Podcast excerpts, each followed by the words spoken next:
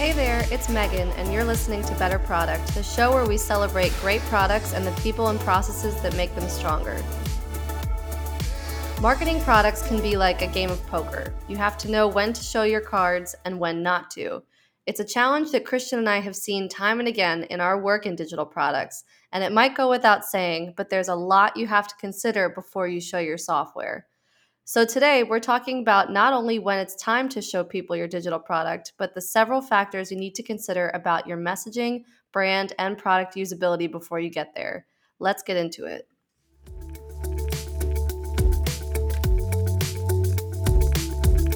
I'm going to start by reading a bit from a LinkedIn post we found that inspired this conversation. We'll also link to it in the description so you all can see it for yourself. The reflection comes from Peep Laya, who we don't know, but for the record is the founder and C E O of Winter, an intelligent marketing and advertising tool. He asked this question. Almost every B two B SaaS website has images or illustrations of some kind. What should they be? He then goes on to observe that many say people only want to see screenshots or actual pictures of the tool. They're looking to understand what it is. Just show the software is a common cry. What they don't want to see are the graphics, the cartoon people, the illustrations that we're so used to at this point that don't add specificity or clarity about the software. The point of any imagery or graphics you include is going to be to help communicate the message, communicate what the software does, nothing else. So I have a lot of thoughts on this, Christian, but what's your reaction when you see this post? Well, my reactions are multi-threaded, if you will. Um, I don't know. Is that a multi? Yeah, multi-threaded. I think that's a word. Anyway. Multifaceted. Multifaceted in the multiverse. Yeah. The first, um, I'll get to something substantial, I think, in a second. But the first reaction I had when I saw that was, um, yeah, it seems obvious. But then I immediately thought of, like, I always, every time I, I try to, like, reconcile what somebody says about digital products, I try to think of the world of physical products that have been around for decades to sort of see the corollaries. And I couldn't help but think about the the the, the concept of, like, buying a car, which is a higher consideration purchase than most software platforms are going to be. But if you think about car commercials that are on still on T V today, you can't avoid them. They're they're going to be even on YouTube. They followed people there. Um, I don't know if they're on TikTok. We'll have to, to check.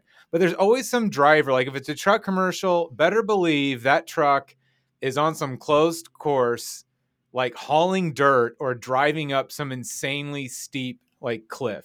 If it's a sports car, it's on some hairpin side of a mountain where like ninety-nine percent of people who would own that car do not live. And that's the first like interaction with a car. They're not even showing the inside of it or anything. It's like the outside of the car, totally unrealistic. Then you go to the car lot and then you see the car. So that was the first, and then you test drive it. And so that was kind of my first, I guess, I guess I already said my first reaction was I agreed. My second was that I think there's an order to that, which I think we're going to get to in a bit, where I don't think it's as simple as just show me the software. I think that there's things that come before that, but I think that's more your expertise. But that was my first reaction. You're smiling at me, so I must know what car company you're thinking about. I was just going to say, yeah, first they show you, you know, the pickup truck on that closed course, and then they do a close shot of like the beer cans rattling around in the truck bed, and then they zoom back out. Yeah, yeah. Exactly. So that's, that's, that's, everybody knows that. And it's like repeated in so many different brands with just different styles and things like that. So I think that there's, there's nuance to it, but, um, I think where, where I would love to start with my reaction is really sticking more to the sort of like product design side of his comment about, um, you know, showing the software.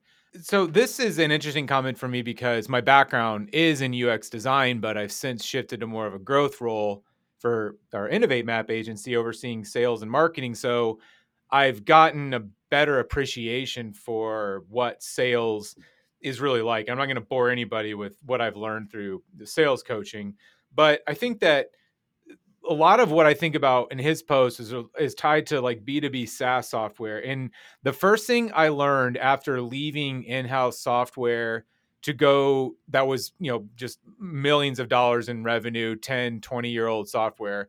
Once I left that world to go work for startup companies, I realized how important it was to actually make the sale. And you, I would find these companies that might have been, say, two or three million in revenue and sort of like plateauing in some way, or maybe eight million in revenue and wanting to uh, go after another vertical or move to the enterprise, whatever it is.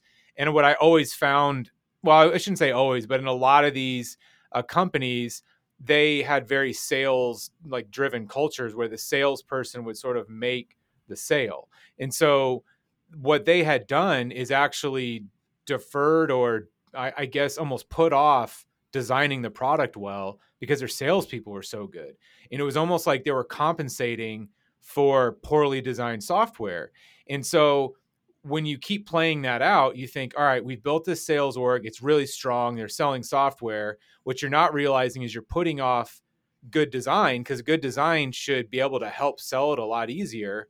And then that keeps perpetuating itself until the point you get where people are starting to complain about how hard it is to use your software and just see it. But you, but in those cases, a lot of these companies are almost either intentionally or unintentionally not showing you the software because they're kind of embarrassed by it. So they actually want you to talk to a salesperson who's got the charisma and relationships that actually can sort of communicate it. Uh, one of the best ways I've seen this at play is when I watch sales demos where I watch a salesperson like clicking around, like, oh, ignore that, or hold on just a second, like all these like little comments. And as a designer, I'm like, oh my God, like you could redesign that and your demo would go so much better. So when a salesperson is is demoing software, it's a lot like when realtors want to be in the house with you when you're touring it, especially if the house like isn't that great, you know, like let's say a raccoon runs across the floor and the realtor's like, no, look this way. Actually, that was a ghost. So to your story, well, Megan, a real so what, I think the message you just sent is a realtor needs to show you personally because you're a fan of ghosts. So they might like get people to not look that way because they're scared of them. But, you know, talking to you, they're like, I know she likes ghosts, so I'm going to point this out to her. Well, I mean, like if you had to choose raccoon inf- infestation or ghost, you know, it's kind of. Well, th- yeah, but the problem is the ghosts are not covered under any insurance plan. So you just, it's got to be friendly. But yeah, yeah. I hear you. But I would probably rather have a ghost. Anyway, yeah, the point is that salespeople demoing software is like realtors showing you a house, especially if it's kind of a crappy house or there's stuff that they want to like direct your eyes away from, because if they have the charisma and if they point you into the direction of the things that they want you to see instead, you might not notice all the other things about the house. Exactly the same way that sales do with crappy software. They point out the good stuff and avert your eyes from the rest. Yeah, it's almost, I think it's a, a lot about persuasion too. And, and if you look at like the sales process, if you go through coaching, you're usually trying to sell something without them having to use it, not to be nefarious in any way, but really just like you should be able to sell a product to solve somebody's problems without them having to necessarily use it to believe it. But that's kind of counter to the trend of what product-led growth that we've covered a lot on this show over the last two and a half years. Um, that's that's kind of counter to what the product-led growth mo- growth movement is about. Um, but really, the the thing about product-led growth is it it's predicated on good design, because if it's well designed, it should help sales down the, the road. But the problem with product-led growth, as we've talked about so far, is it's culturally challenging for an organization that started as sales first. If I just want to get you to a demo, that means that it's a sales-led demo. Well, it's a little bit scary maybe for organizations to say, wait, hold on, what's sales role then if we're letting people use the software? But again, it's only if the software is designed well. And we've covered this in the past, but I don't think this uh, makes salespeople's jobs at risk. I actually think it changes. It makes them more effective where they can actually support the product and come in later rather than putting all the onus on a salesperson to get you to look the other way. You have a really well-designed product that's going to be almost the way you'd say it sells itself. If you've got a truly product-led growth-oriented company, your salespeople should actually be more effective, not not necessarily irrelevant.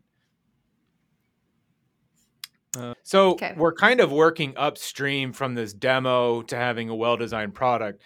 Uh, M- Megan, I'd love for you to sort of cover the what I would say is the root of all this is the the brand side and the messaging that even like kicks all this off, like backing up even to there. Yeah. So my perspective here, really, it, it may go without saying when we're talking about product marketing and brand, but really this is a question about how you market and sell your product on your website. So how much or how little or in what ways you choose to preview your product all depend on how you answer a few different questions about messaging and about brand. Um, so Christian, you've already touched on, okay, what if the product doesn't look very good? That could potentially be one of the reasons that a software company doesn't show screens from their product on their site. Um, but beyond that, you do have options and different reasons for doing different things. So on one end of the spectrum, you show no software and you lean into illustrations. Again, it could be because your product just doesn't look that great. It could be because you're going all in on brand, or maybe you haven't actually built the product yet and you're just kind of getting it out there for awareness. On the other end of the spectrum, you could show the entire screen, like the, the main dashboard of the most complicated software you've ever seen. That's a little bit harder to tell a story or even convey value, because if I see a screen like that with a ton of detail on it, I'm thinking, what am I supposed to get out of this? Even if it's a beautiful screen, I'm looking at it with no clue essentially what it does. So, and obviously that's where a little bit of messaging comes in as well. But at InnovateMap, we tend to recommend something in the middle of pure illustration and pure full screen software. So for example, if you absolutely want to show off your product screens, you can take them a step further. One way to do that is to marketize them. So you can cut down, we'll call, let's say, cards out of a dashboard. Like where small if you want to focus of U I. Yeah, small pieces of U I. If you want to focus on one particular feature, um, let's say, I don't know, what's a good example of that? Like Strava. What yeah, would... yeah. You could like zoom in. I think I think even Strava side like zooms in on the route tracker, which is like one part of it. And it does, exactly. Like to your point, it's marketized. So it doesn't even necessarily like, doesn't have to be a screenshot of the actual app. It just looks like it. And it's a little bit more deep. Um, I don't know, artistic, I guess. Yeah. So if your product looks good, what you might want to do is just basically crop a screen to one little piece on it, like a route tracker. And that helps you focus in on one particular feature or benefit and tell the story a little bit clearer instead of showing a whole screen. If your product doesn't look good, then you can actually take the screens and apply a coat of paint to them. Like from a brand design perspective, maybe strip away all the detail that you don't really need in, let's say, a dashboard, and apply better colors, apply uh, better layouts to your product. It's not exactly what the prospect is going to see or the customer is going to see when they buy it. But by doing that, you can clean it up enough that you can then break it down into cards and tell the story a little bit and communicate the value a little bit clearer. So those are options, rather than just pure show me exactly what the software looks like. Okay. So so I mentioned this earlier about sort of like being nefarious about what you show and don't show, but when you're describing it from a brand perspective, how do you, how do you talk about like the fresh coat of paint and all that? How do you do that without sort of feeling like there's a bait and switch or just tricking someone or making it seem bigger than it is? Yeah, it's a hard line to toe. We come across that um, every once in a while. And one way to do it is just to be very obvious about the way that you're marketizing the screen. Like if you push it far enough, if you remove enough detail, if you even, let's say, take all the words out of a screen and only use shapes to convey where words might be, something that clearly could not possibly be what the software looks like is one way to do that. That way, when the person gets into the actual software, they're like, okay, I knew it wasn't going to look like that that I saw on the website. It's almost like that, uh, the uncanny valley uh, of like, um, you know, photorealistic, like renderings of people that look too close, but not close enough. It's almost like you have to stylize the product in a way that it's obviously stylized, but not make it so realistic that you think it's going to look like it's, it, it's so like right. You said, it's, it's hard, but I think that's really that balance you're trying to find. Right. Because what you don't want to do is have the brand designer go and design the product that they think that they should be seeing and put that on the website. That is misleading.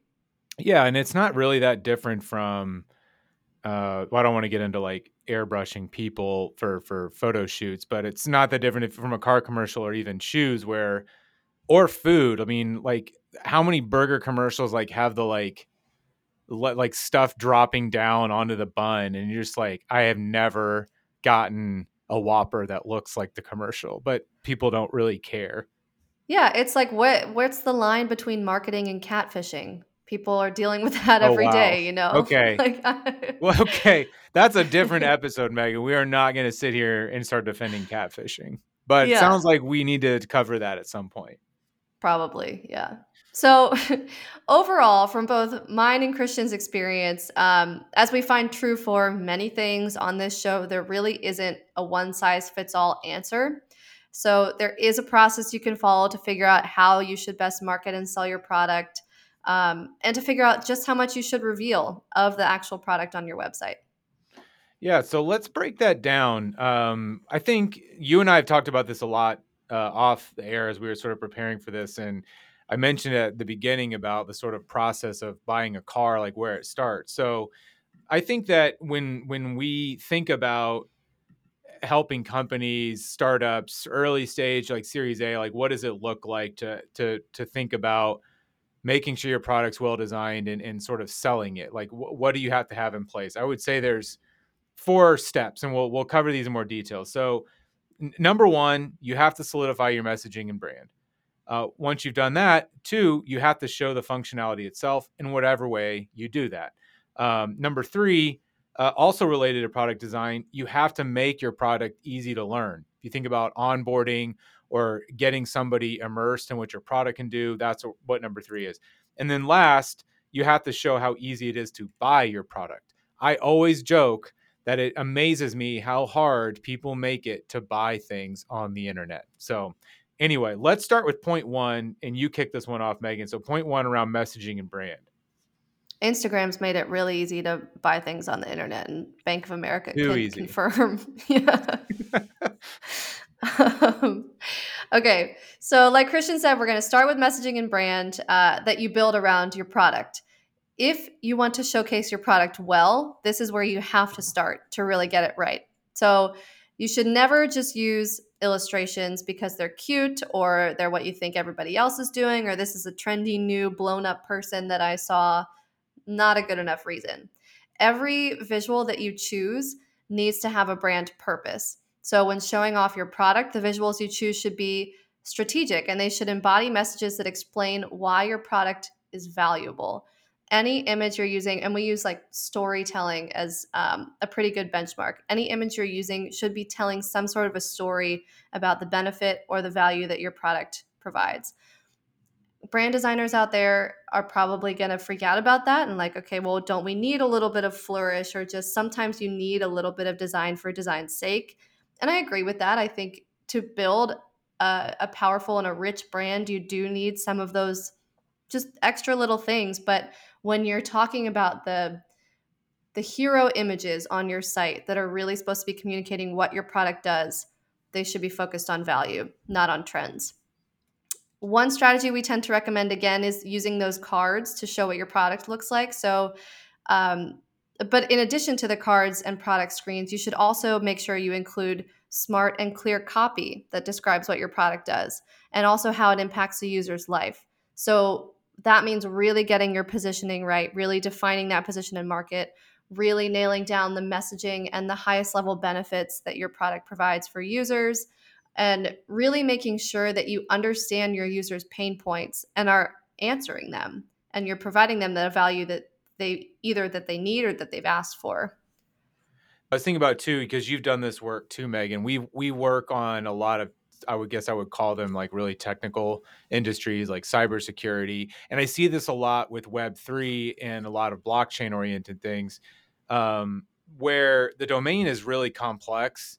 And there's almost like we've, we've talked about car commercials and shoes and all that stuff. That's really easy to see like what you, what you do. But um, in some of the industries, and some of our listeners are designing software where the concept or like the, the context is really complicated. Like designing something for blockchain and selling it to consumers, you have to kind of explain a lot of different components that are not just relevant to the product. And something that um, I would probably throw in there too, that you do for, for a lot of companies is pro- like visuals, like concept visuals or visuals that just help convey like the the environment something operates in or like how things are connected. So um, sometimes people look at that and think it's just pointless eye candy, but you can do a lot uh, with words and supplement them with visuals that sort of hit home. Stripe, I think, has done a really good job with this over the past five years where they've just been this sort of pass-through platform for payments. And so it's kind of hard to explain what they did, but they've always had really good Um, I guess, visual diagrams that explain those to supplement the the product messaging. Yeah, that's a great point. We typically refer to those as solution visuals. And it is like the purpose of those is to illustrate a complex concept. So they're actually not always illustrating what the product does. They might be illustrating something about the ecosystem that the product exists in, like explaining how blockchain works before then we introduce this product that works on the blockchain. Yeah, maybe it's almost like not even just describing the product, but like describing the problem, because not everybody may yeah. see it initially. Yeah. So, okay, if you've done that well, then I would say this: the the, the then you can start thinking about you know, showing somebody the functionality. Um, and I think today with product-led growth, most advocates would say you should be able to use the product yourself, and I would agree in most cases, but again, in these complex cases where maybe setting up your product is really hard because there's a lot of data that you have to clean, or in a very complex, you know, situation where um, it's not that easy to just start using, or you have to get other people in your org, you don't really have the opportunity to just start using. Now, you can design a portion of your app that lets them almost use it in a sandbox or something like that, but um, really, I think the point here is that If you, you, none of these four steps we're talking about operate independently. They all should feed into each other. So if you, if you have a strong brand, which you should, you should invest in brand, brand design, you know, visual identity, and getting the messaging right. Uh, then you should also match that with designing the product, because as Meg was saying earlier, I think you, you have like this, this sort of Uh, you don't want to be putting lipstick on a pig. Um, now you don't have to make it, you know, top of the line design, but I think it's worth pointing out here that our consumer demands as software buyers are higher than ever, and they're not going to change because we're used to using well-designed software on our phones or just other types of apps. Uh, people expect that. Even if you're talking about a, you know, cybersecurity application, you want a good experience. And so if you've delivered on a brand promise and you start using the app, it needs to deliver on that as well. Now, I do want to talk about well, one question you asked, Megan, which is is that you kind of covered, which is how far do you go showing the product on your site? And I, I think it's hard advice to say, but I don't think anybody should be skimping on design, period. Now, when you handle design, when you actually embark on getting the right U X, that can be at different stages. So what I mean is we find people that will go live with a private alpha of a product or new features that are in a private alpha with a trusted group of people who really want what you're building. That's okay if they're not getting the great design, but the only way that works is if you talk to them and let them know, like, hey, for early access, we're looking for feedback. This isn't going to be perfect. That everybody get that? Okay, cool. So I think if you're at that stage, you can put off showing your product, but you just have to be honest with the community or your users about what stage the product is. But once something is live, you shouldn't be launching without having given something, you know, a product or a feature, a full design to make sure that you're delivering on the brand promise. I think one other piece here too, I don't know if you want to talk about this one, Megan, but I think uh, we, we had also made the note that absence says a lot to your audience. And I was thinking that like, if you don't show it, it's sort of like, what are you hiding? And I think sometimes, yeah. like like I said, if it's because you're working on it, just be honest. The best product companies are very honest, like on their site, like, hey, coming soon, these are the things coming up. But if you're just not showing it, not addressing it, it's like, is that a ghost? Is that a raccoon on the wall? I don't know. And that maybe was what the original LinkedIn post was hinting at, is like, if you are, if you're hiding your software on your website, people are only going to assume the worst. They're going to assume that it looks terrible or it's not easy to use, and or you just don't know how to communicate the value. Maybe it doesn't even provide that much value. So you do need to show something. So, okay, step one, brand and messaging. Step two, make the product well-designed. All right, step three, also U X. I'll cover this point too, which is you have to make the product easy to learn. So if, you know, again, these are product-led growth. These are just product fundamentals. So when you think about first-time user experience or you think about onboarding, this is what we're talking about. Now, this is way too big to cover with the depth that needs to be covered for every different situation. Um, so, but I will at least speak in some general forms of, if you're dealing with a a well-known domain that's that there are competitive products, you can assume that people understand what your product is doing. Think about C R M software or messaging type software, like where you're when you're operating in a space where people already understand, then you have to start onboarding people in a different way. So in that space, Slack did a really great job when we started using it, I think in two thousand fifteen, where it was just a chat app. I've been using chat apps since the nineties, but what Slack did really well was they showed you, as you start using it, the different things you can do at the moment you want to do them. You go create a new channel, it tells you commands on how to invite people to that channel. They don't tell you all those things at once because they know you know how to use the product. So they're just going to tell you how to do the different things when it matters. They do that today with new features, like when they introduced huddles uh, on the bottom left side of it. When you had that available, it lets you know once you went to a channel where you could have a huddle. It didn't force you down this whole demo or huge tutorial. If you're in a complex world, if you're almost on the other side, I think it's a little bit different. I think that is is challenging because you're dealing with a product that maybe has a lot of features, or it's in a complex area where there's a lot of things you have to understand. And the tendency that a lot of people do is just do this sort of like click through onboarding, and then people click, click, click, and then it's over, and then they just get dumped into it. I think a better approach is thinking about it more like training wheels and sort of isolating pieces of the U I and using sort of progressive disclosure to sort of re- reveal more about the product as you grow. So for example, if you have an analytics product, but the data doesn't really show anything until you've used it for a while, then don't start them on the analytics side showing a bunch of graphs that have empty data sets. Start guiding them towards how they would actually start filling up the database with, with data, importing data or whatever it is, and then reveal the graphs only when, when it really becomes relevant. So um, I think that, you know, the question of when, you know, the, the prompt for this section that, that I had written down was, you know, thinking about, you know, well-designed demos. I think the demo in this case really is how you first experience the product. Um, but if we back up to the website, interactive websites where you get to take pieces of the product and interact with them are also really good for product demos as well. And that brings us to our final step, which is you put so much time and effort into getting the messaging and your position in market perfect. You put so much time and effort into designing this product and making sure it's valuable, and then also figuring out how to get people in it and start using it. The final step that, Christian, you mentioned earlier, people just somehow forget, is to make sure that however you show your product to the world, you also include clear steps for how to actually buy this product.